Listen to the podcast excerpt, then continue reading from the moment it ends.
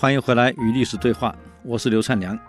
那么刚谈到魏太武帝的这个治国方案，接着另外一个，他很会用人。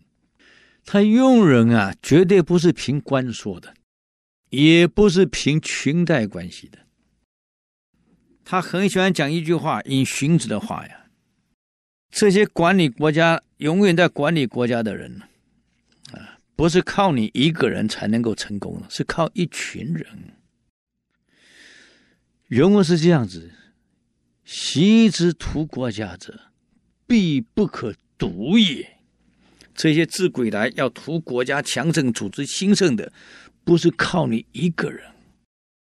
然者强固荣辱，在于举象焉。强强盛的强，固是巩固的固，荣是光荣的荣，辱是侮辱的辱。一个国家的强固荣辱，在于在哪里呢？举象焉。举是推举的举，象是宰相的相，焉在于举象焉。他的意思是说，一个国家强不强大，安不安定啊？会不会腐败灭亡？不是你一个人，是靠你怎么去用人。在举象曰怎么用人啊？下一句他说：“君能而相能，如是者亡。”国君很有能力，很强。相能，你所用的人，你的左右手也非常有能力。如是者亡，这样的人。一定能亡天下，刘邦有能力呀、用的人都很有能力呀、当然拥有天下啊。君不能而相能，如是者强。领导人虽然能力有限，可是能够用一批有能力的人来帮助他，他又能够很包容的去纳谏。这样的国家，即使不称王于天下，也可以成为强国。最怕是第三种哦，君不能而不能戒慎恐惧于举象者。一个人领导人不行，他却不能戒慎恐惧，去寻找有能力的人，如是者为穴。这样的国家就非常危险了。安为便弊，左右亲比己者之用，如是者为穴，是弃之而亡。他说，领导人用人都是用左右他的亲信，那亲信哪来的？走裙带关系的、关硕的、走后门的，啊，腐败的。结群勾当上来的，都靠这样的关系上来，而不是靠绩效、靠能力上来的。禁用这批人，每天陪着领导人玩呐、游乐啊、打高尔夫啊、嬉闹啊、喝酒啊、女人啊、赌博啊、打猎啊，尽管这些，而不是把心思摆在国家的建设上。用这样的人，国家必定为血，危险、衰弱。极致而亡，到了最极限的时候，这国家必定灭亡。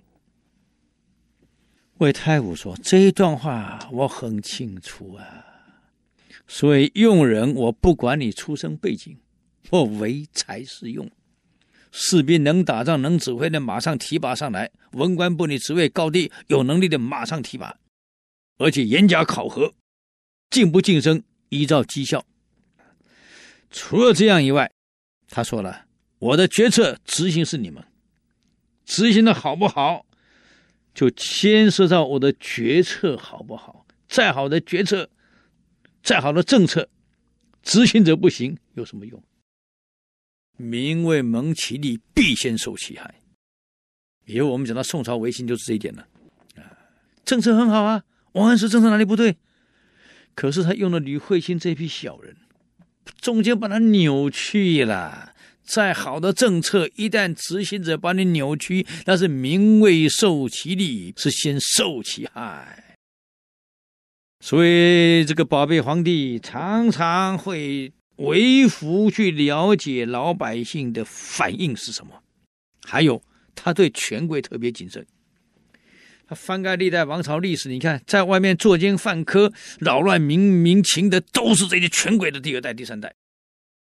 为了这样，他严格监督权贵第二代、第三代，没有教育好的，连权贵一并受罚，不得不把孩子管好啊。有些人只讲：“哎呀，我的孩子坏了，是社会不好嘛，把我孩子带坏了。”那别人孩子谁带坏的？社会是家庭组成的，你搞清楚。同不同意？整个社会是所有的家庭组成的。你家庭教育没有上轨道，父母只负责生孩子，不去教育孩子，出了问题了。整个社会变成问题家庭所组成，问题家庭制造出的问题孩子出来，组成个社会，这社会能不出问题？整个社会组成社会的家庭是健全的，父母是尽责的。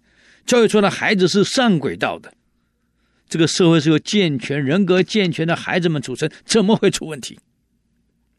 我常常问他们父母亲，这大陆的父母亲很糟糕的，很多是很糟糕的。孩子生了，我告诉你，丢给谁谁带？爷爷奶奶丢给阿姨，他们的阿姨啊，就我们的佣人呢。佣人是农村来的，又没文化、没有学历的，你尽交给这些人带。跟当时皇帝只负责生孩子，把孩子丢给后宫的宫女太监带有什么两样？你说什么两样？能不出问题？我问当初问了那个大企业家，他有钱人，我说良心摸一摸，你生了几个孩子？一个啊，很好。你换过尿布吗？没有，你从来没换过。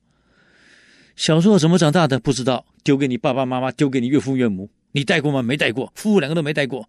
老公赚钱，老婆只会享受。你期待孩子怎么样？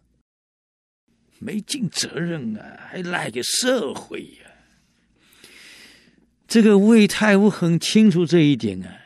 这官二代、富二代的孩子教育是很弱的，所以在外面作奸犯科、触犯国法，我告诉你，我管你什么权贵，连同带罚。